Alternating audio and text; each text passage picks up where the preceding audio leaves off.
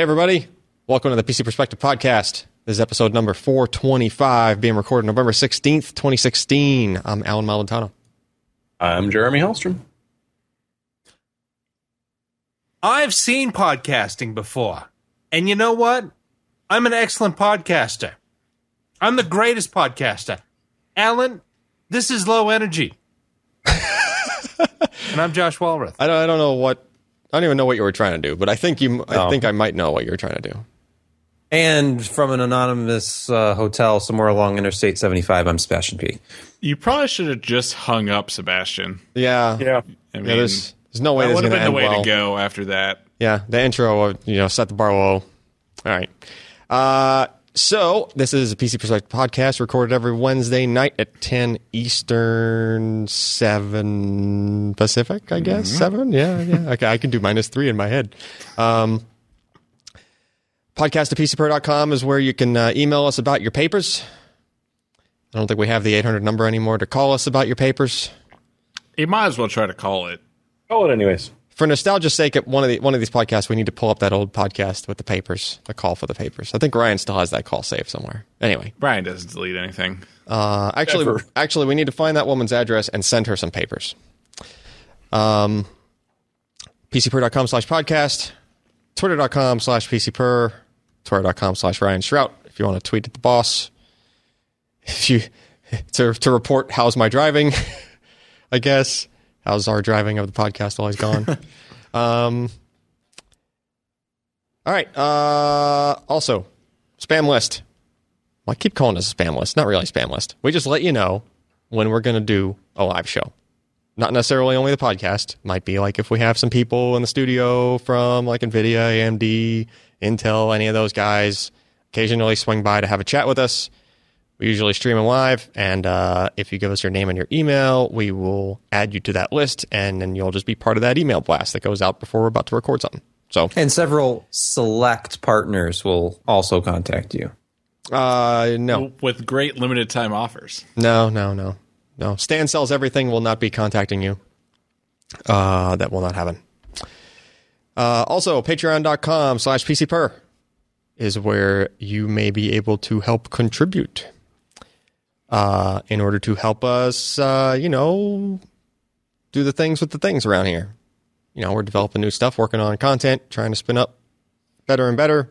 Bought a church, and, uh, you know, because we needed the room. Did you get to it on time? Uh, did I get to the church on time? Yes. Yes. Yes. The big question. Yes, I got to the church on time. He was really nervous, though, the entire night before. Yeah, yeah. Started to get cold feet, and he's like, you know what? I'm going to go through with this. I'm, I made a commitment. I'm going to but make he it happen. decided it was a nice time for a white wedding. Now, now I can do that every time before we're about to start a podcast. I can get cold feet. I can run away. Ken has to go and like come get me, bring me back into church. Oh, I thought I was the one giving you the bus ticket. Oh yeah, yeah. Hmm. Ken gave me the bus. Well, we're giving Ken the bus ticket, right? Because he's like he's abandoning us. Yeah, I've done a great job. He's done a great job of leaving so far. us months ago. You just can't get rid of him. He's done such a great job of leaving so far. Seven months ago. Oh wait, what what shirt did I wear? Oh look, look, look, Ken. Oh. He's he's wearing QuakeCon 2014. I'm wearing QuakeCon 2016. All right, it's like we're working for PC Per tonight. I wasn't able to go this year. Aww, We missed you, Josh. we No, you didn't. No, we did. It's a lie. You know how entertaining that call I'm the would have anchor. been? That, I'm the anchor on the boat. stream? Holding you back. No, no, Oh, no. you're the anchor in the pool, dragging you down. Sure. Yes. You know, most of the nuclear submarines test their anchor and lose it. The weak link does just that, and then that just they lose the anchor, and they never bother replacing them. So, like, more than half of the ballistic missile subs on the planet don't. You don't use the freaking anchor, so they just like, ah, screw it.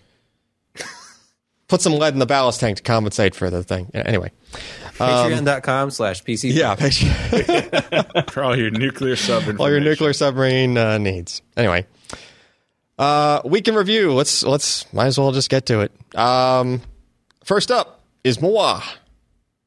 Uh, Samsung 960 Evo. Finally, we got to look at the 960 Evo because it's been like what almost a couple months since uh, since I was in Seoul.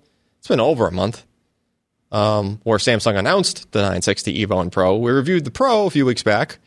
uh, but the Evo still hadn't been out yet, and that's kind of the one that I was waiting on because that's the one that I felt is the real game changer here as far as relatively low cost M.2 SSD that uses TLC flash with an SLC cache on it, and probably, at least on paper, would have re, you know reasonably amazing performance compared to its price, um, and especially compared to its size. And sure enough, we reviewed it, and uh, it did uh, pretty darn well in our testing. Um, so what we're looking at here now, realize the Pro, uh, the 960 Pro, Samsung had to do some tricks in order to fit four flash packages on an M.2 2280 SSD, and that is they took the DRAM, which usually takes up the extra space that where the fourth package would go of flash, uh, and they integrated that as a top layer, like a layer above uh, the SSD controller within the same package. So you had like a five core controller and DRAM built in all in the same package. Package wasn't any thicker than normal because the die is uh, wafer thin, right, Josh? In a little Wi-Fi. Thin little wafer, yes. Um, anyway, uh, the Evo is not doing that trick. They're kind of sticking to the old formula, which is where you have just a couple of flash packages and you have DRAM that's outside of the controller. So you have DRAM controller, two flash packages. Uh, there's a little bit of extra space on there. They could have probably done the third package, but it, you know they probably just didn't want to or need to, given that their um, that their 48 layer VNAND has pretty hefty capacity per die, and they were using it in TLC mode. So you have you know 250, 256 gigabits per die already. Um, that is a little bit different in the 250 gig model. Um, they have 128 gigabit dies. They're still 48 layer VNAND. Uh, but the dies are a smaller capacity so that they can have the same number of them as, from the 500 gig to the 250 gig model. And that keeps all of the die, like the same count of dies means that the performance will stay relatively high because you have more parallelism. You have more dies present to spread the, the IOs across. Um, anyway, that's, uh, that's what they look like. We got sampled a one terabyte and a 250 gigabyte. Um, Yep. Uh, specs here, you can see the uh, as far as the sequential reads go, it doesn't matter how few dies or how low capacity, they're all rated at 3.2 gig per second sequential reads, um, which is essentially saturating four lanes of PCIe 3.0, which is how these things connect. So they're pretty much saturating the bus uh, when it comes to uh, the read performance, which is what most people do most of the time. Um, the uh, sequential writes is where you're going to start seeing slowdowns, especially in the 250, 250 gig model, which is all the way on the left there. Slows down to a, a horrible uh, one and a half gigabyte per second uh, write speed, which I think still comes in even higher than like the 950 Pro, or at least uh, pretty darn close to it. Um, realize that is the turbo write speed. I've taken the liberty of uh, including some extra specs, which were not on the main spec sheet uh, from the article, and then you have the after turbo write speeds for these models.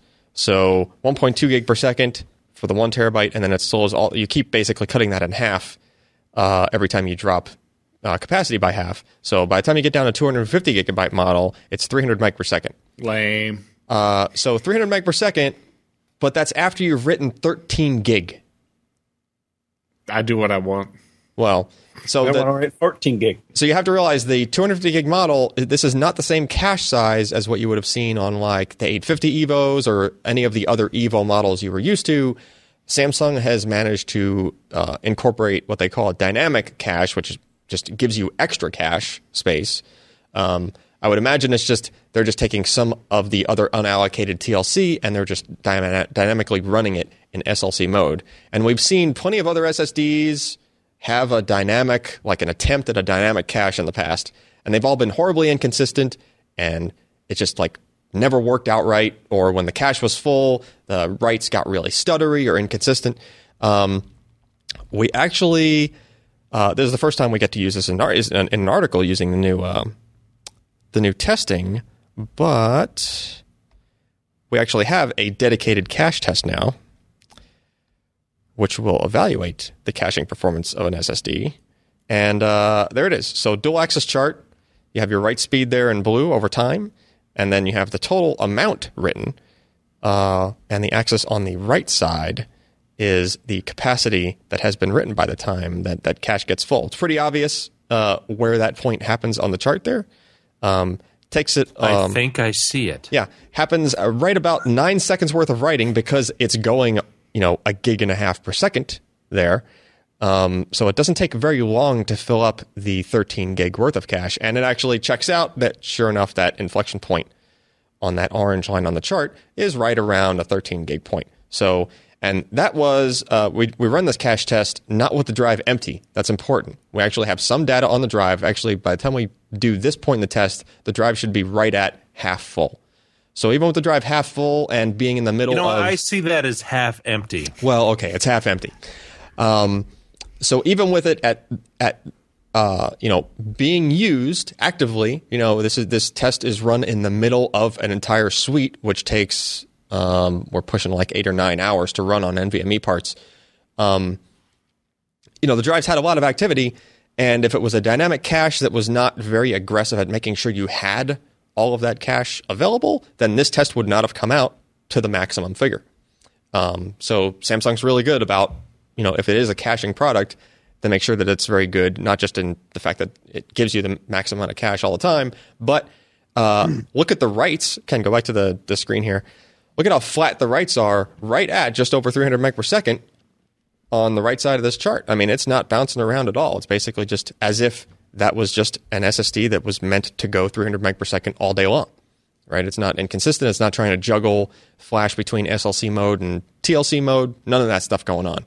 Um, 600p from Intel was pretty bad uh, when we when we ran this same kind of test on it. Um, What was the cache size on that? It was pretty small, wasn't it? On the 600p, Yeah. uh, no, it was a decent amount. Um, But it dropped down significantly slower afterwards. wasn't yeah, when the problem was uh, actually here, switch off of here for a second, and then Okay. Um, uh, I actually have a picture of it that I can point to. Um, the problem was just that you had a decent amount of SLC cache, but when you did manage to fill it, and again, the argument is it's kind of hard to fill the cache on these SSDs with the speed that, that they go. But when you did manage to fill it, um, it was horribly inconsistent. Uh, and actually, here is the chart right there. So the half a terabyte model of the 600p uh, had 16 gig worth of cache, as you can tell, you know, right there from the inflection point of the orange line. But then look at what the write speeds did. They start toggling between, uh, you know, a little over 500 meg per second and like Up 20. and down and speeding all over. Yeah, well, the I problem have is a heartbeat. yeah, the, the low points in that is like 20 meg per second. And it's doing it for several seconds in a row. So it's kind of like you, you just caught the thing. You know, the problem is that it's not doing direct to die writes when it switches to TLC mode on that particular model. Everything tries to go through the cache. Once the cache is full, it tries to empty the cache while filling the cache.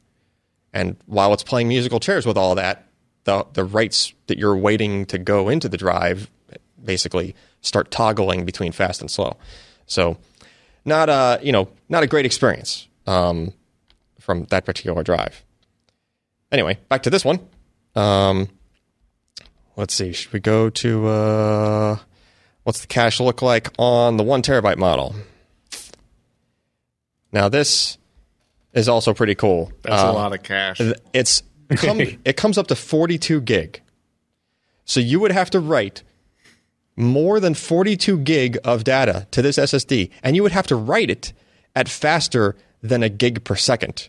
So I'm transferring my 50 gig Blu-ray rip from 960 Evo to 960 Evo. Yeah. So basically, you'd have to have like another 960 or 950 or some other really fast M.2 SSD or PCI NVMe SSD in your system, and you'd have to just your hobby would just be moving large stuff back and forth between one thing and the other to even Hey, hey, don't knock my hobbies, okay? listen. I know you like to watch your porn copy from drive to drive, Josh. I'm not talking about that. Oh, anyway, okay. let's move on. All right. But see, yeah, you have to realize your source for the information has to be fast enough to be able to fill this thing up. I mean, even if you're doing like, if you think, oh, well, I'm doing video editing, no, you're not rendering video out at a rate faster than one gigabyte per second. Like, just, it just doesn't go that fast. Trust me. Um, so case in point, you know, if you're writing to even even the smaller capacity model, even the 250 gig with 13 gig worth of that cache, you still, as long as you're writing, uh, you know, slower than 300 meg per second, you're never actually going to be able to fill that cache either. So the benefit you get is that every time writes are happening to any of these drives, they're going like a gig and a half or faster per second because they're going to SLC, not to TLC, and not even to MLC because they're you know there's no MLC on this, on this drive, but like as an example of say the 960 Pro, which is all MLC, right? SLC is actually faster. Um, now there's less dies in parallel on this drive, uh, or less packages in parallel on this drive compared to the 960 Pro. So it's going to have like better performance in some respects. Um, but the hope is that at some point down the line, maybe the Evos will also uh, adopt that package on package thing, move the DRAM into the controller, put four packages of TLC. Then you could potentially have like a four terabyte 960 Evo, which would be pretty sweet. Right? Four terabytes on an M.2. That would be like pretty phenomenal. Anyway, let's get to the comparisons. Uh, so I have the old school kind of spaghetti looking charts here. Um, realize that all of these tests are burst performance. So if a drive is a caching drive, this will show you the caching performance. Uh, for reads, that's not really applicable, but for writes, it's very much the case. So these are all of the queue depths. Uh, and again, realize that consumer workloads are on the low side here, like between one, four, maybe eight, um, if you're doing like big file copies and stuff. Um, pretty much all these drives, at least as far as you know, the burst, the, the more relevant to regular consumer use performance, uh, they all pretty much top out like almost instantly. Like QDepth one is almost the max, and and except for uh, the case of the one terabyte Evo and the two terabyte Pro, which have to get to QDepth two to hit top speed, presumably because you know you just the OS probably can't even keep up. You're trying to move data very, very fast through a storage stack at QDepth one. Uh, you know, sometimes you kind of need the extra heads up of one more command ahead in order to actually hit that full speed. Um, but you know, you can see the speeds definitely uh, going pretty quick here. Um, you know, 1.5 gig per second ish for the 250 gig model, and then uh, pretty rapidly cl- climbs up to almost 2 gig per second uh, for the one terabyte, and it and it's just barely underneath the the Pro 960 Pro. So pretty good performance there, especially in the higher capacity. Um, random performance, I'm going to kind of gloss over because we uh, kind of want to focus more on the Q depth weighted results because your main Q depth that you're operating at on uh, typical consumer use is like mostly Q depth one and two, which if you try to read on this chart is just you know everything's kind of jammed together down there because the results are all relatively low numbers and they're all rel- pretty close together. Um, the reason we do include these charts is to see what's the maximum performance of the drives, even though that's uh, a place where you're never actually going to operate at on the desktop. And you can see the uh, the gray line, which is the 960 Pro, is sitting just ahead of the light blue line, which is the one terabyte Evo. Actually, you can't even really tell they're two different lines until QDEP 256, where the Evo actually pulls slightly higher than the Pro. Um, pretty interesting. But remember, QDEP 256 is almost impossible to hit. Like you have to be trying to hit it. I had to do special modifications to even my own software suite. I had to like rebuild it last minute when the 960 uh, Pro came out because like my test couldn't throw the IOs at the SSD quick enough. Did you rebuild it? I Did basically you have the technology? yeah yeah I did. Well, that's what happens when you've coded the thing yourself. So Come on, let's go on to more six million dollar man stuff, dude. Da-da-da-da-da-da. Yeah. Yeah. Um, all right. So client Q depth weighted performance. Now, uh, I wonder if this thing's going to let me zoom out. Well, I'll just scroll. Um, so here is results uh, that are going to be very typical to the performance that you would see just using these drives day to day on the system. So I've sorted this chart by read speeds in IOs per second. So this is going to be your random reads. You're trying to you're trying to launch programs. You're trying to you know do a bunch of things at once on your desktop. Like the the population of all your icons on your screen and all your startup stuff that populates during boot, like those kinds of scenarios, like that, those speeds are going to be roughly proportional to the results of the blue bars in this chart. Um, notice you got 960 Pro at the top, but basically the whole top end of this chart is just dominated by Samsung. Right, all the top results are all Samsung parts. The nine, uh, you have, uh, you know, basically three MLC units, and then you have a 960 Evo, and there is a reasonable drop down. You're running from, you know, 24 or 25,000 IOPS, and it almost, you know, pretty prompt jump down to 20,000. So you've kind of lost about 20% of the performance there as far as random uh, goes, just by moving from the higher tier products to the lower products. Um, so yes, you're going to see a performance drop there, but realize the Evos are, uh, I think they come in at definitely less than a 20% redu- or more than a 20% reduction in, in price compared to the pros. So should still be worth it there. Oh, and by the way, I've been a little busy testing uh, comparison drives. Um, there's there's just a few other kind of comparison drives in this You chart. know, one or two. just just one or two. We just put a couple a couple of SSDs through our test suite here um, in order to. so so the Did, goal. did you just think of, of Spaceballs when you saw that? uh, You remember the first scene when the the the, the ship comes flying yeah, over? and it just keeps kind of keeps going, Keeps going, and keeps yeah. going.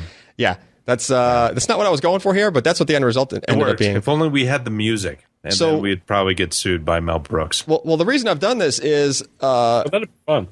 I, I kind of like you know most people are they're going to buy these things because they want to upgrade from something else. Well, it's useful to see to find the something else in a chart somewhere, hopefully, and have a comparison like an A/B comparison. Um, so hopefully you will be able to find an equivalent to your drive. And by the way, this is uh, half of the samples that I plan to have in these charts. So there's probably going to be like another forty or so.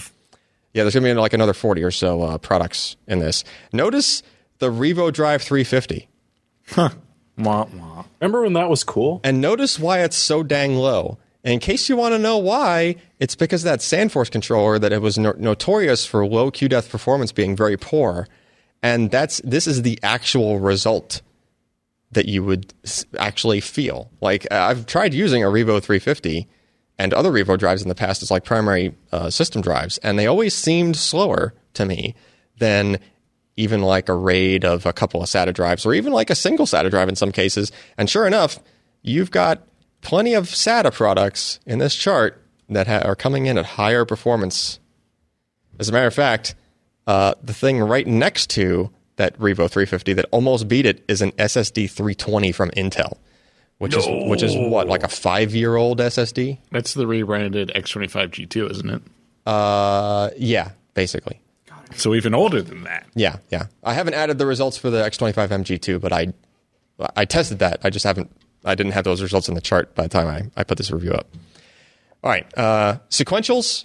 Uh, same kind of deal there. Uh, the Samsung products are all just slaughtering the chart, right? You're talking almost three gig per second, and realize I'm trying to be more realistic on the Q depths by choosing lower Q depths to better emulate actual client performance. And even so, we still have almost three gig per second sequentials out of uh, out of the 960 Pro, and we're running on the 960 Evos. Even the 250 gig is almost the same speed as the one terabyte model there, uh, running right around like 2.3 gig per second compared to 2.8 for the for the Pro model. So, uh, and all those numbers are just like uh, nearly double a lot of the other products in this chart, especially if you drop down to the SATA speeds. Obviously, you can tell SATA SSDs, most of them are just bottlenecked by uh, 6 gigabit SATA because pretty much all the way ch- down the chart, it just sits right at uh, like between 450 and 500 meg per second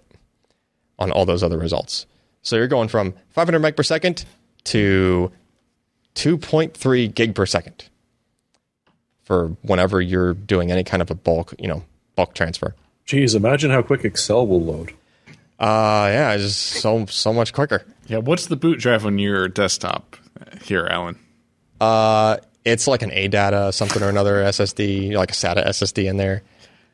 Don't, don't you deserve an upgrade? which at some point I actually have to pull out and swap with one of the other samples so that I can test that one and have it included in the chart. You know, because I'm a nutball like that and I want all of the samples in the chart.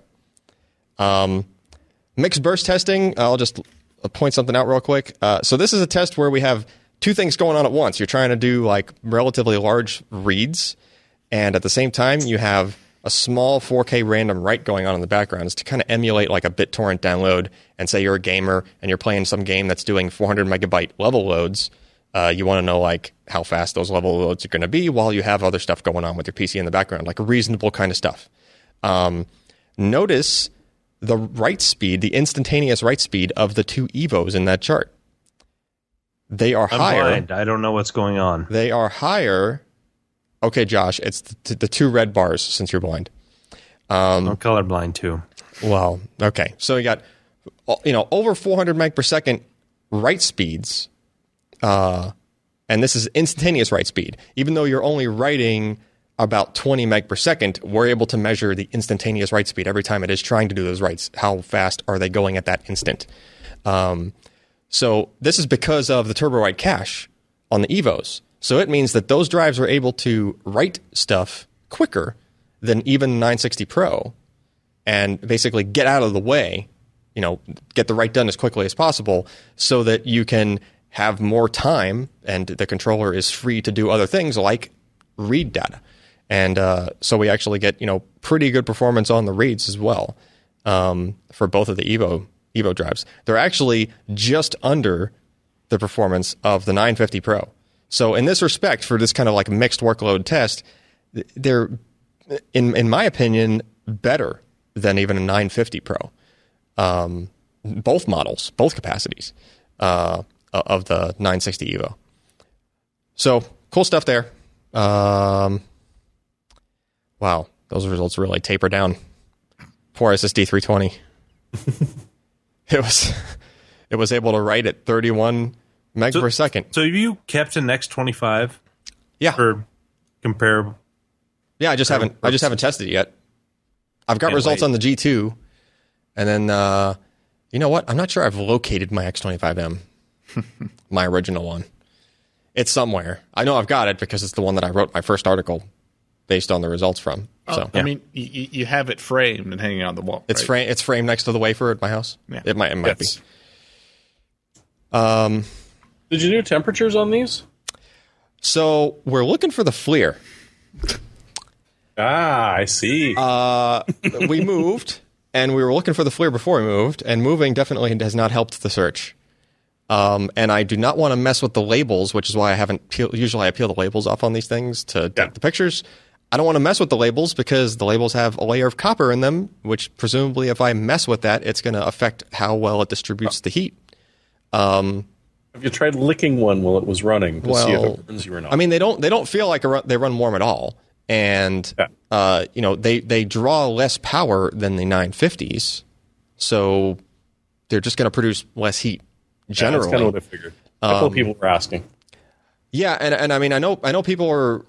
it- here's the thing: like when it comes to heat production on these things, you pretty much have to run a benchmark in order to get them to throttle if they're going to throttle at all. Um, our test suite for the majority of the new tests, they don't even hit them hard enough to where like I could have I don't even have to have a fan blowing on it or anything. It could just sit there on a test bed with absolutely zero airflow. They're still not going to throttle. Um, my point is, it's not that it's a 960 and it's a spectacular model of an SSD that it doesn't throttle. It's that if you're doing normal stuff on your system, even if it's a laptop in a real cramped space where your M.2 SSD is just kind of like jammed in there and there's no air at all, passive cooling, like just radiative cooling, is going to be enough for you doing normal stuff on your system.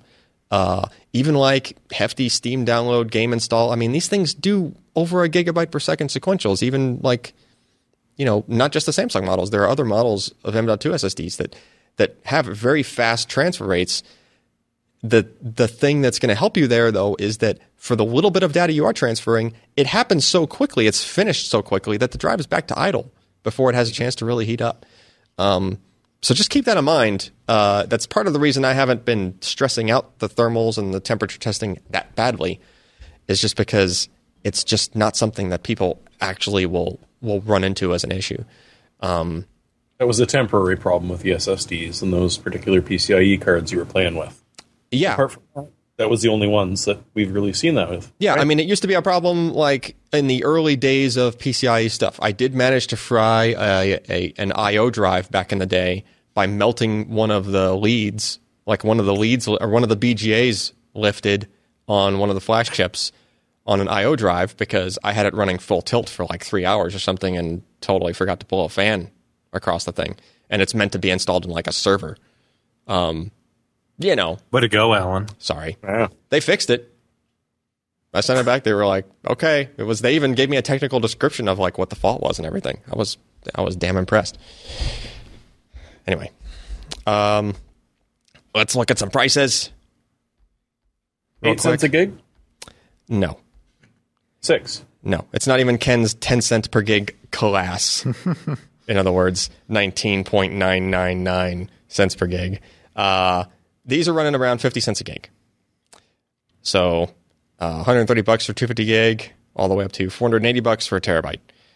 Um, 480 bucks for a terabyte of the almost the fastest SSD on the market. Yeah. Pretty good. You know, um, it's not 850 Evo pricing. Don't get me wrong, because those tend to run like you know mid 35 cents a gig, something like that. Uh, so you're going to pay a little bit of a premium, but you're getting like four times the performance of that product in a thing that takes like one fifteenth of the volume.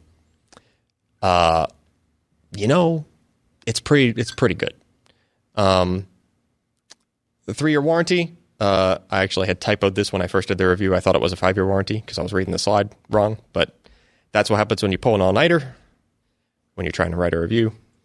Anyway, uh, this is pretty much the way to go. Um, really, in my opinion, SSD purchases these days. Uh, if you want like the top dog, that's 960 Pro right now. If you want to go one notch down, that's this 960 Evo. Um, and then uh, if you're trying to be a little bit more on a budget, I would pretty much just go right to uh, 850 Evo. What about the 600p? Uh, the 600p is super super budget if you want M.2. Right? If you're in a desktop system, for for the sake of avoiding the inconsistency issue, right? Because 600p's just do not like having their cache full. So if you're kind of like if you're watching this podcast, you're probably a power user enough to where you could potentially overfill that cache. Because remember that SSD does not go that fast in the first place, right? So like its speeds are lower overall. The, like the speeds of these are so much faster that like you can't get data from anywhere conceivably, right? uh, 600p, it's slow enough in the first place where to where it, that becomes a possibility. If you're trying to transfer data from another SATA SSD to it, you could potentially overfill the cache. Uh, if you're doing like a sequential from a like you're imaging your OS from a SATA SSD to a 600p, right? You could potentially saturate the cache on it. These guys, there's just no other single source in your system you're going to be able to to overfill the cache in at all ever. Um, 600p does run damn cheap though, right, Josh? That was your your pick, I think, last week. Sure, it's cheap. What wasn't it like? Wasn't it like right at 30 cents a gig, or even a little bit less? I think a little less, but not much. Yeah. So you you very very rarely will find. Well, you won't find any NVMe parts for that cheap. So that's No. yeah. So if you're stuck uh, with M.2, you're trying to upgrade a laptop or something like that. You absolutely want, um, you know, probably the lowest cost per gig possible. Yeah, 600p is the way to go. But uh, really liking the performance out of uh, out of that 960 Evo. Pretty darn good. Um. All right, what do we got? Next up. Who wrote this thing? Oh, Sebastian, who's sleeping in his basement somewhere. Wait, you're not in a basement. Case review. Shocking. Sebastian with a case review. I know. Where's the IKEA furniture? At least it's the only one you're going to have to do. You don't Yeah. have another Yeah. eight lined up staring I'm, at I'm you. at glad all. you got that, that case review out of the way. So you Hey, I don't only to have anything. five more uh, waiting for review right now, in addition to the others that I've already completed that have yet to be published. Just put the put the same review up with just different pictures. Wouldn't that be nice? Change the name to protect the innocent. And Like then the show notes, just copy over one review to the next. yeah, basically just cut paste. We have a cut paste button somewhere in our in our in our WYSIWYG in our uh, site editor somewhere. I'm sure, right? Sure, that would be a thing. Probably not. Anyway, what you got? NZXT. Yeah, so this is a case we've seen before. The Source S340 is not a new case. This is a new version of it. They've come out with a couple of updates to it with some special features in the past. They had a Razer edition of this, which NZXT does with some of their cases like the H440. But this new one is the Elite. What makes it Elite is actually got several features that the uh, original Source uh, S340 did not have, which of course start with the tempered glass side panel. And this one's also VR ready, so it comes with a HDMI port with the top I/O, and it also comes with a magnetic uh, VR headset holder. They call it like a puck, and it's a soft kind of rubbery material. You can put it anywhere, metal on the case. I'm looking. I'm looking for the puck. You have to scroll down to the bottom of the first page, I think, to look into. the Uh, puck. well, being an American, you should look for the blue streak that goes across the screen with it. All right.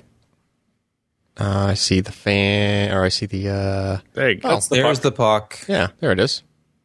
Cool. So this thing is you can you can wrap your it has a channel in it. You can wrap your cables around it. You can hang something from it. You can hang headphones from it. I know that was one of the comments. It's it's just kind of a nice extra because it's thrown in the box. Um. It's two pieces that are held together with magnets. Yes. So you can kind of you could move them around if you wanted a wider. Uh, Oh, so you can have for something. Yeah, so they can be separated, and Yes. So it's and like- each, lobster. half sticks on independently, or you can stick it all on together. Cool. So you can make some kind of a stand for whatever you might have for it, or like a hanger for things. And it was pretty strong, so it would definitely hold you know your average headphones up to about a pound, I think, without any problems at all. yeah.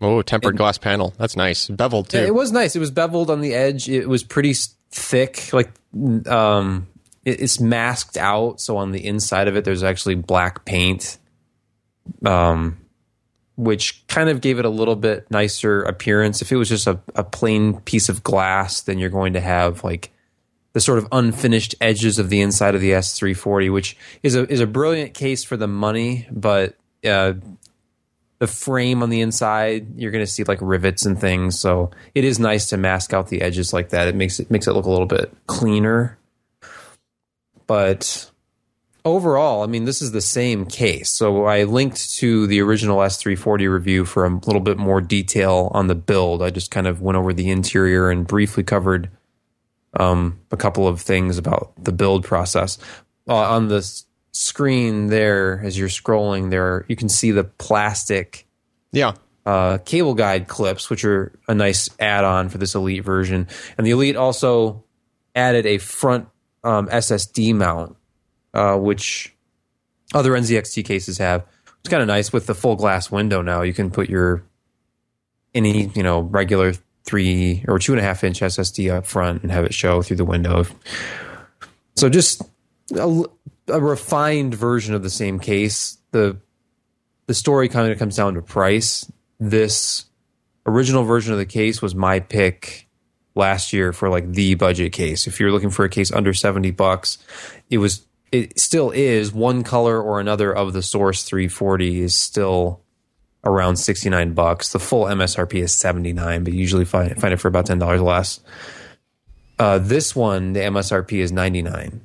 So for a case with a tempered glass panel, front HDMI port, and just you know the extra cable management goodies, it, twenty dollar premium on the MSRP seemed like a great deal to me. And it came. It comes with that HDMI cable to be routed.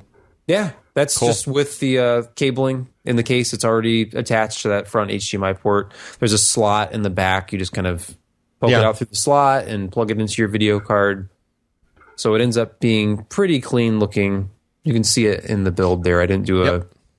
I didn't work hard at tucking the cable away, but that's Yeah, that's cool.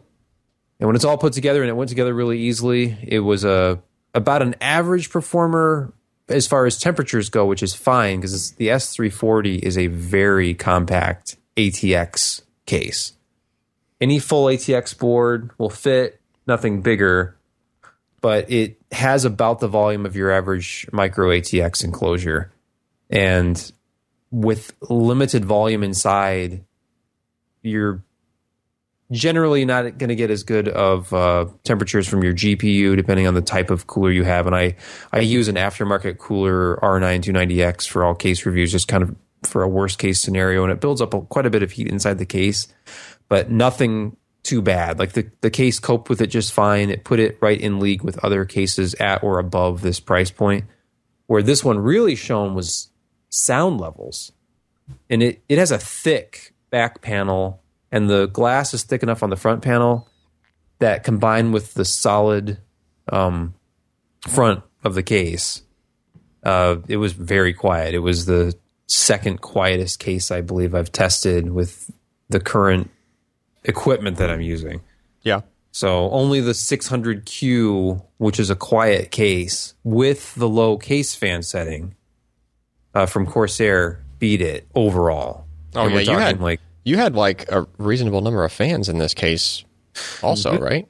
Like yeah. I mean, it ships with a top and a rear exhaust fan, and and you had a dual fan. with any intake fans. Yeah, I mean you had a push pull setup on the cooler on it as, as well. Push pull cooler is the H75 Corsair cooler that I use for these reviews, just so I always have like a consistent placement because every case has a 120 millimeter rear fan opening pretty much. So Yeah.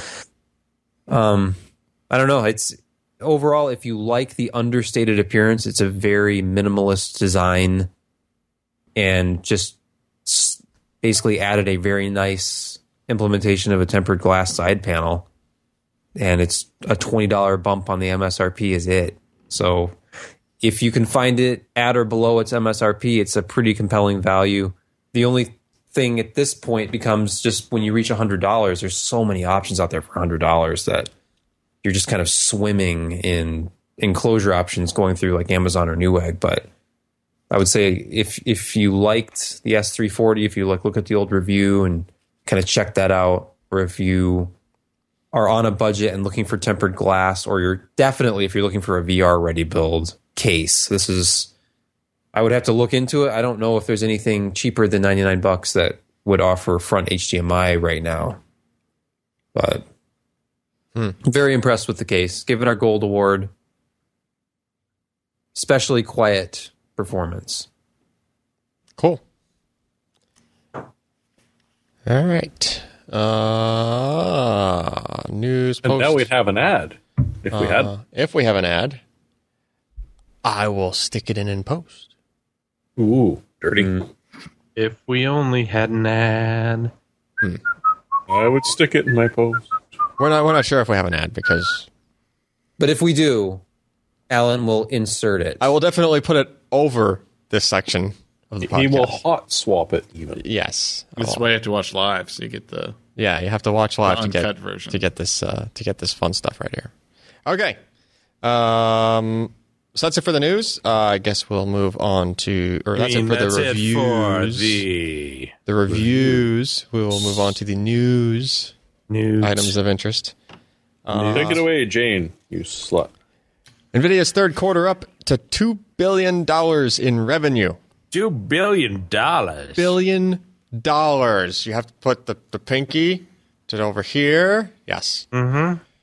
That's that's that's that's a lot of dollars. Uh, yeah. I mean, if you think about when they went to one billion dollars, it was about 13, 14, maybe 15 years ago. When, you know, when in 94 they were losing money. Yep. And then by 2000, 2001, they were up around a billion. And now they've finally gotten past the $2 billion stage. So it, it just kind of means that well, I don't know what it means. It, it means they're continuing to grow and they're selling chips. And we've had a large stretch of time where we didn't have a whole lot of improvements due to process technology. But uh, look at that. That's some scratch. That's uh, that's a big number. Yeah, not big only jump. that, but I mean, you know, they've they've uh, you know they started uh, shipping the DGX one, which is not an inexpensive piece of kit, and it's what the P one hundred is the um, the graphics chip in that. Hello. Yeah. Yeah, I think so. Um, which is, yeah, a lot of money per chip. It's got HBM two, uh, all kinds of bandwidth, all kinds of really interesting things that uh, it does with deep learning because of just the serious amount of, of graphics, well, compute performance and memory bandwidth and memory capacity for that product. So yeah, I mean across their en- entire thousand range, we only had the 1070 and 1080 at first.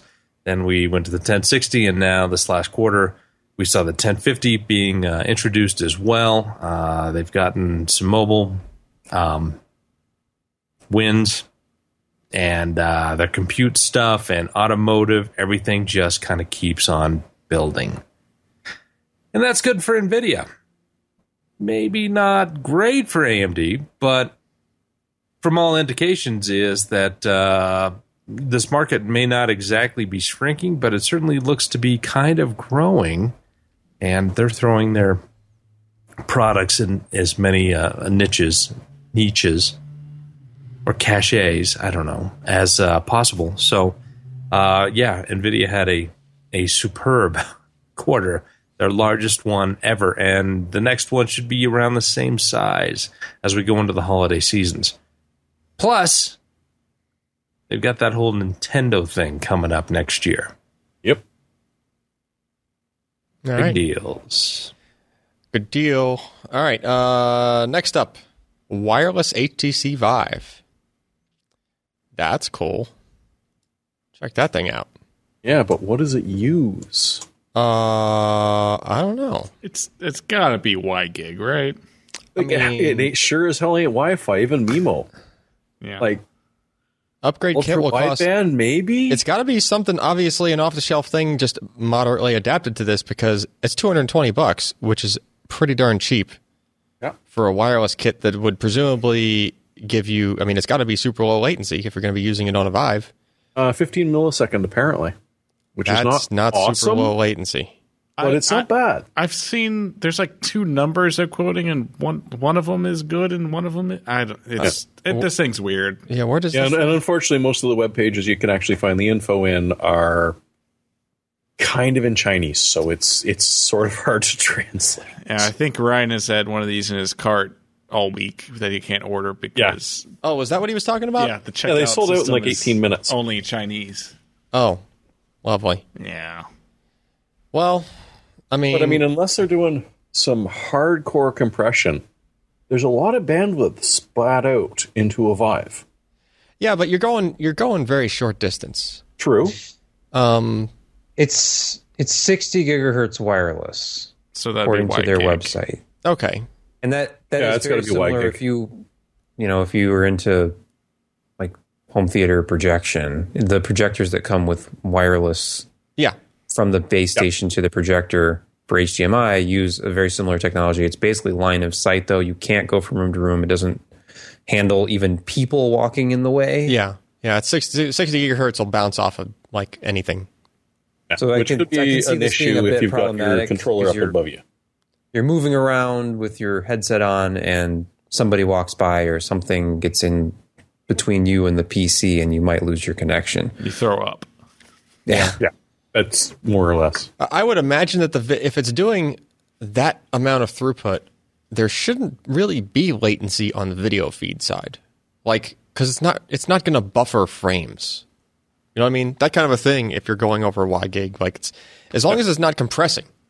If it's just going straight through, which it probably is just raw stream, Oh, I hope so. if it's over 60 gig. If you're not doing any of that compression or any of that other stuff to the stream, there should not be any added latency other than But just speed just of light. from like The wireless itself, isn't there going to be a certain amount of latency, however small, just to reassemble the packets, like Yeah. to actually put them in the correct order? Yeah, but you have to realize that with that much throughput, like the, the packet size is only going to be so big. So the packet would have to be like if you could fit multiple frames in a packet, then you would start noticing, you know, that there was a, an issue. There's going to be probably hundreds of packets per frame here. So you see what I mean? Like it's not like you're waiting for the packet to be done um, to in order to have the whole frame, right? Like even if there was one, it would be just be like a fraction of a you know, like a hundredth of a second worth or something. Uh, if you were just waiting for the rest of the the data to be transferred for whatever that packet was that had the end of the frame in it. But unfortunately, that translates into more buckets needed Uh, yeah, if if it doesn't work perfectly. That's the danger with the VR. It's yeah, yeah. That's the thing. But again, not just annoying tearing. It's Uh, Yeah, yeah. But again, you know, if you're doing really short distance, it's not like your distance is that much of a demand here. You have to be within the range of the of the beacons, right? In order for, for it to work, you have to be like room scale within your room, obviously, not like trying to walk around your house doing AR with a Vive on or something. Um, you know, so it should be able to do it. I mean, literally, if the antenna is like line of sight from you, just sitting right there at your PC, um, should be okay. I would hope. Uh, yeah. So I guess the only the proof will be in the pudding. This is one of those things you just have to try. I will say that if there is any lag at all, um, on a VR headset, you're gonna know instantly. So it's gonna be well, we'll pretty, have to you're gonna the uh, it's gonna be pretty freaking obvious. we'll have to You invent the, the projectile people benchmark. all over your rug. Putting in or putting out. yeah. Did they say the battery life? It's like two hours, Uh, and 90 minutes. Yeah. Okay. for the built-in one, and you can buy uh, like essentially a pocket battery with a lead going up to it that'll give it longer length. They didn't state, at least that I so saw. doing the but- virtual cinema of the extended version of Lord of the Rings is just going to be kind of painful. Yeah. Are they You need s- a intermission for a battery change out. Yeah, you need some longer intermissions. are they sourcing the batteries from the same place that Samsung? Exploding, Yeah, exploding it's headset. fast. They got a great deal on some big batteries. yeah. Yeah, Just yeah, strap yeah. it to your head and we'll be fine. There's just a bunch of there was a bunch of excess left over from from something, you know. Yeah, some of them Fire are kind of like deformed, but they fit in the casing just fine. Fire sale. Well, you know. Literally. All right, cool. Well, uh, you know, we look look forward to trying that thing out. if we Maybe can ever, Ryan can get his hands on one. yeah, if we can ever get one. Yeah. I mean, I'm tired of standing on the cord for my Vive. Wah. Well, No. one of you's got to head over that way sooner or later. Don't Listen, th- this is this is kind of annoying because like you know you got this thing on your NVR, you're not paying attention to your actual surroundings at all, right? And then you go to like take a step backwards, and if the cord, which runs down the back of your head, it was like on the floor there, you stand on it, and then it's the perfect lever to make you to snap your head completely back, like like you're looking up because the Come on, you're again. a submariner. You should expect that. yeah, all the all the time. Yeah, I'm so Why are used to you it. wearing a backpack PC, Allyn? Come on. Yeah, it's it's almost as if I was wearing a backpack PC. Anyway, all right. Uh Serious Sam VR, The Last Hope is the name of the game. Uh, and it supposedly scales with multi GPU. I know Ryan was uh, toying around with this uh, last week. Uh, I did he put the video in here? Yeah, he did. he had a video. Serious Sam Last Does Hope. it have somewhere in there. protected content in it? Uh, well, it, it would be our own copyright, Oh, I guess, because So then, yes, it does. Um, so a single 480 frame times versus dual 480s, and obviously there is a difference there. So there you go, VR, a VR game using dual GPUs. That's a good deal. And from what he's saying, no blue screens or anything on the AMD card, which is a damn good thing. Uh, also good. Also good to not have blue screens.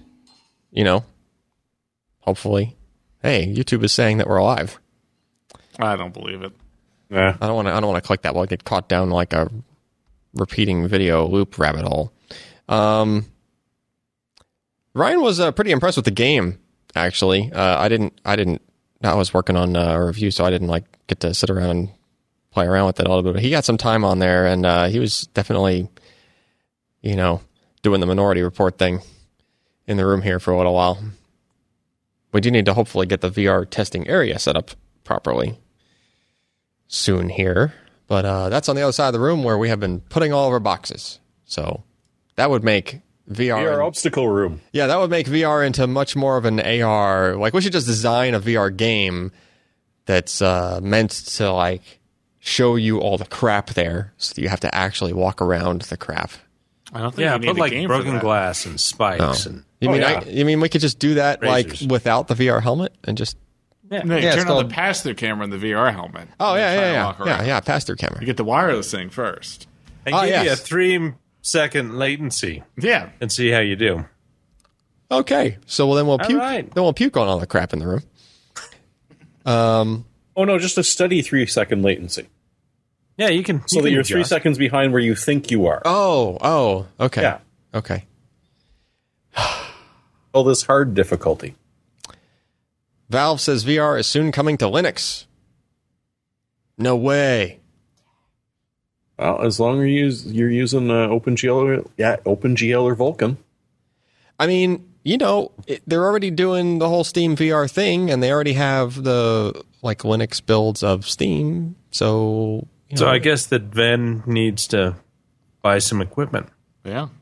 test Yep. it out, man. yeah, I mean, the only the only thing left is just you know, it's just software at that point, and hoping that He's you're got to trade in his Pantera though to get the money to Mm. get VR. Oh, Poor Ven. he, he shouldn't give that up. But yeah, so if you can find a game that supports Vulkan, you're going to be able to play VR at some point in the fairly near future. yeah. Hopefully not Valve time, fairly near future. What I hope to see, like sooner than later, is the dang Doom VR that we saw at QuakeCon Yep. Oh, yeah. because that was really cool. Yeah. You know, they basically like uh, the movement thing was sort of the thing where you, you do a hop, like a, you hit a button on the controller and it draws a little arc to where you're going to jump to. That's how you moved.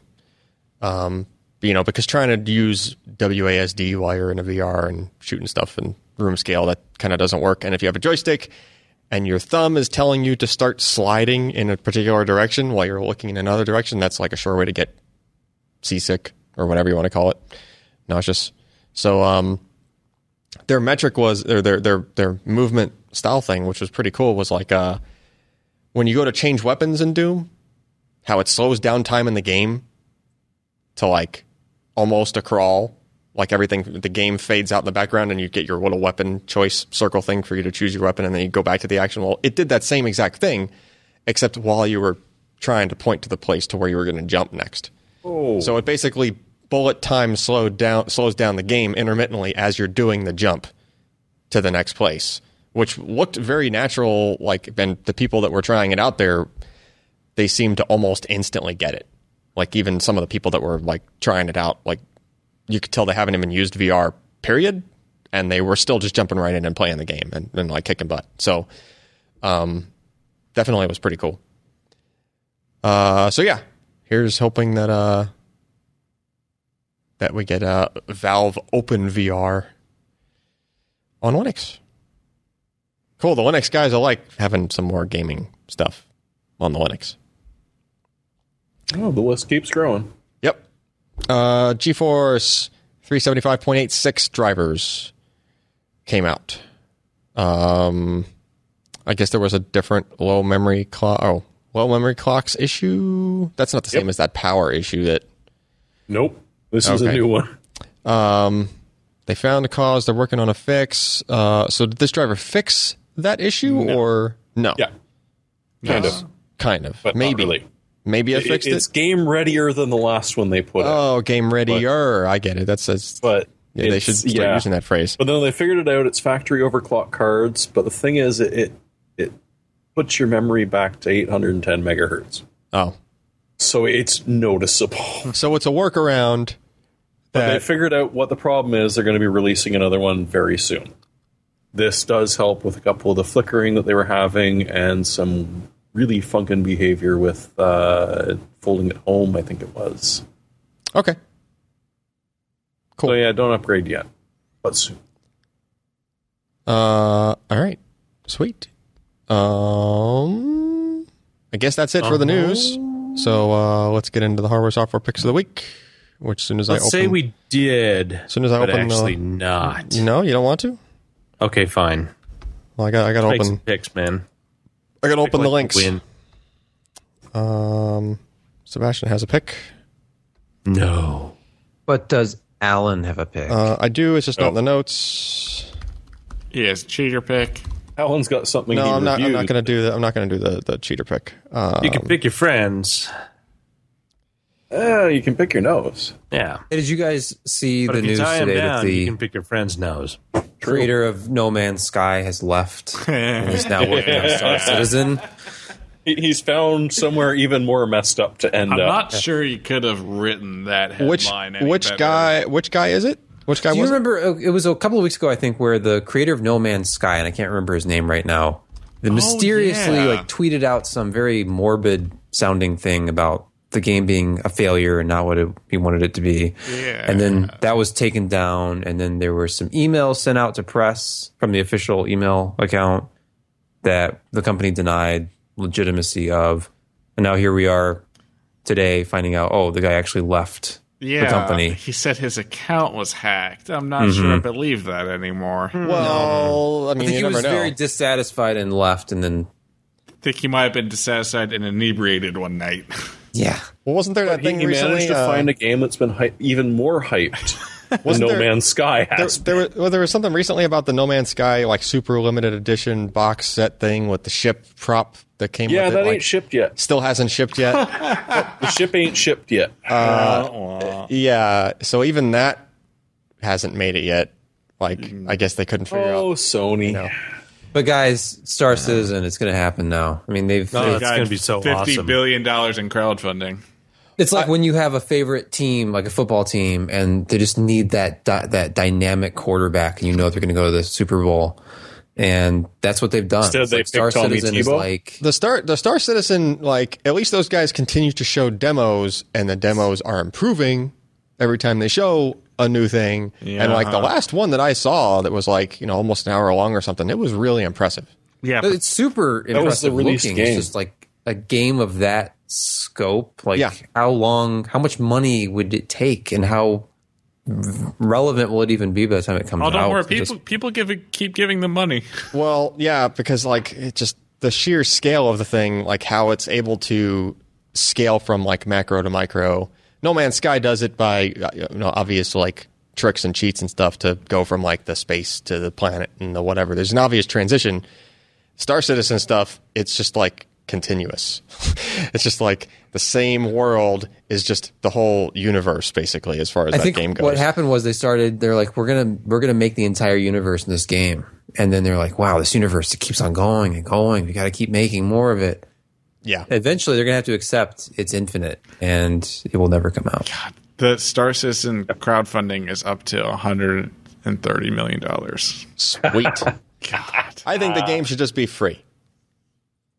With that much funding. Oh no, no, they're they're gonna start. Oh, they're gonna they're gonna also make their to money. try and get some more money. yeah, that's out of true because they're doing the whole microtransaction. Like you Oh, gotta yeah. buy your oh, if ship you wanna thing. start with a fancy ship. and- yeah. I think they're selling insurance now too. I don't know. All right, uh, who's first on the on the pick things? Jeremy. Oh, I got a wee bit of evil that somebody came up with. Uh, what is that? Poison it's a little Pi Zero, and if you plug this this nasty little piece of work into a USB port on even a sleeping computer, uh, it immediately fires up a DHC request or DHCP request, and this little device says, "Oh yeah, the entire IPv4 is through me. Don't worry about it. I got you covered." and now quite happily monitors every bloody thing you've got going, even in the sleeping computer if you've got a browser session open, and even classier, will happily dump a cookie which is able to fire up a JavaScript onto it. So even when the guy plugs it in, counts to 10 and walks away, he still frickin' owns you unless all you use is HTTPS and uh, signed cookies. That's pretty sweet. It's pretty damn nasty. Uh, it's called Poison Tap, uh, and as with any of these sort of projects, the, the source code is up there. It, it's actually just a little tiny bash script. It's disgustingly easy to pull off. wow. This is Poison Tap. Yep. That's that's what I was just this thinking. is Poison Tap. It goes to 11. Yep. So, yeah, put some glue in your ports. Epoxy up that USB if you really want something to be secure. And don't let anyone near it. Yep. And hey, if you want to learn how to code, this is a fun way to do it. All right. Cool. Uh, next, Me. Josh. Hey, that's a pretty. Uh, you know, uh, the uh, GTX 1070s have taken a price drop. You can get them for as low as about 379 plus some add-in rebates, but they're mail-in stuff. So I really like the cooling on the Zotac cards, and for three eighty nine, it's a nice, nice card. I mean, you could probably overclock it. It's got all the regular ports, three big fans that are quiet. I would certainly look at this. Plus, you get Gears of War four for free. Sweet. Three eighty nine. It's nice to get them down from the four fifty in just a couple months ago. Isn't 389 the MSRP of a 1070? What they announced? Well, I think supposedly, and it's finally hit that, right? amazing. Amazing. All right, cool. Uh, next up is uh, Moa. I will have to show you the picture that I took with this method next week. But I was taking supermoon pictures, and uh, come to find out, you can effectively increase the resolution of your camera, even shooting handheld, like at maximum zoom of something like the moon. And then if you do a couple of tricks with Photoshop, you can basically take all the pictures you shot in a burst and merge them all together and align them all and multiply the resolution and actually get more detail out of the shot because you're basically taking advantage of whatever would normally be lost to aliasing in the resolution of a single shot. But if you take, say, a few dozen shots and you kind of put them all together, you can kind of average that stuff out. And it's, it's sort of like super sampling. Yeah, it's totally super Yeah, yeah, but it's but it's applied to photography and actually taking, you know, the multiple pictures, um, and coming up with some you know some interesting uh, results that actually have a higher effective resolution out of, you know, pretty much like a regular. Uh, like here, actually, here's some examples, and this is pretty close to what I was seeing too. Like you just get more detail in very uh, small crops of uh, of the photos, and uh, the moire just kind of goes away, and so does the noise because it all gets averaged out because you're again, you know, merging together multiple pictures. So that's almost like you know the whole enhance thing out of like the uh, the the crime. Magnify. Yeah, yeah. Enhance. Enhance. Enhance. Enhance, you know, and then they can read the license plate. Well, in that case, it actually worked. So that's interesting. Yeah, little did we know. Can you get the reflection off the uh, registration sticker to be able to look back to the mirror? No, no, you can't you can't so double You can see the guy. you can't double enhance across the sunglasses and the drop of water across the street. Allyn, it, with deep learning, anything is possible. Uh, that's true. That's true. Apply deep learning to this, and you can actually look at things that were just uh, in shadow in the original picture. And just turn the camera and walk down the street. Yeah. Indeed, yeah. you can see up to 15 seconds back in the past. anyway, pretty cool stuff. Um, might be worth uh, checking that article out in case you're uh, in case you still want to catch the supermoon. Actually, my recommendation to you now is before you read the article, the moon's out. Go out and take a burst of pictures at the moon at like f8 and like your maximum zoom on whatever you got, and then see what you can do with this with Photoshop. Okay, well, you know, I was I'll be listening able to to see a lot of raindrops. and it sounded kind of strange. What? Burst shots, zoom. Take a Oh, bunch of pictures of the moon. All right. Just take a bunch of pictures of the moon, Shoot the moon. and then later you can try to get some more resolution out of them. We sure can. All right, uh, Sebastian. Okay, looking for something uh, on Amazon, and they're doing their like week of Black Friday deals. Right now, the cheap, the best value in cooling forever has been the Hyper 212 Evo, massively popular, number one cooler on Amazon for as long as I've been working here, and right now it's 32% off on Amazon, so 23.75 with free Prime shipping. At that price, I mean the retail on this thing's 35 bucks, but it's usually closer to 30 at under 25 it is just a steal considering what kind of performance you get out of it and how quiet it is. It gets a little bit up there if you're pushing it if you're going up to the max uh, rpms on the fan but for for regular use at idle and load it is virtually silent and it will keep any processor even up to my 6 core 12 thread processor plenty cool so it's a no-brainer at 2375 Just buy one and put it on the shelf. You might need it one day. yeah exactly have have one or two next time you do a computer build, you know, I just want to go with air this time. Boom. Time, it looks uh, clean inside the case. If you have if you have the clearance for it, it's not the tallest cooler in the world. It's certainly below like 165 millimeters. So almost any mid tower case or above is gonna is gonna fit just fine. So there's one. There's a Hyper 212, and then there's a Hyper T4 for like a dollar more. What's the difference? Hmm. You see that guy? Hyper T4 CPU cooler, four heat pipes. It looks There's- very similar. There's one that's smaller. Um, it's like a shorter one. Huh. Which one are you looking at here? Uh, it's, How many heat pipes does it have? It's four. Four direct contact heat pipes. Hmm, I don't know. The page that I linked to, it only shows me like two, three, five, six, and eight heat pipe options in addition to this one. Yeah, but this Yeah, one is a newer revision of it. That may be what it is. Like the 212 Evo is the slightly older one that I have. Huh. Well, and still, you can get the two engine block ones. well, that's that's also on sale though. That other one is also on sale, and it's only a dollar more. So Oh, I nice. would, I would if it's look better, in. it's a dollar more. Then why not? I can't tell if it's better, worse, newer, or older from this thing, but uh, yeah, I would look at the 212 Evo or the Hyper T4. Apparently, the T4 is a little lower performance, according to, to people in the chat. Oh. Okay. Okay, well in that case, I will order a pair of Sebastian's pick. Like And you know what? It- right you now. put them on a GPU. Do anything with them. I don't know about, about it. I don't know about a GPU or the, your ice cube cooling or anything, but uh, you know, Actually, the mount for these is really flexible because it's like a an X shaped thing. You can just like uh, manipulate into different widths, and that's how it fits any socket from 2011 to uh, all the AMDs. So you could probably put this on a GPU if you really wanted to. yeah. Cool. Cool, cool, cool. Buy it now. Amazon's dangerous.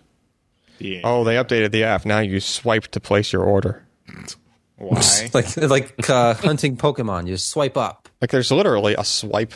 It's like sw- like I'm like I'm placing my order. Swipe. oh, I sense a new uh, copyright coming up here. if you stop halfway, does it only order one of the two? Thank you. Your order has been placed.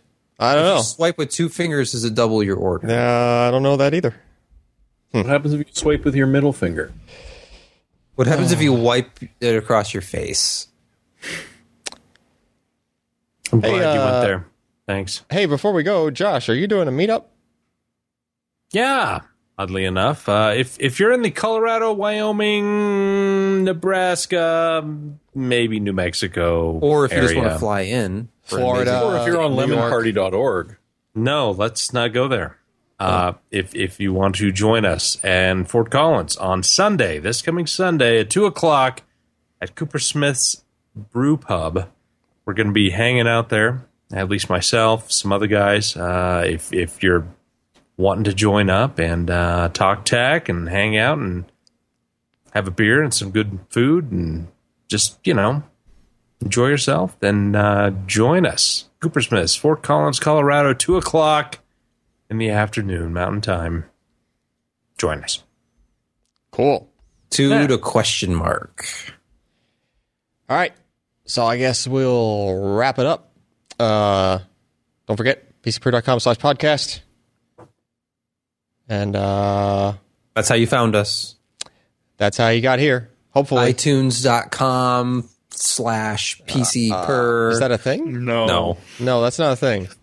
Don't go there. We don't know where that goes. Um, yeah. Uh, all right. Well, with that, uh, I'm Allyn Malventano. I'm Jeremy Hellstrom. I'm Josh Walrath. And I'm Sebastian Peak. Thanks for listening. See you next week.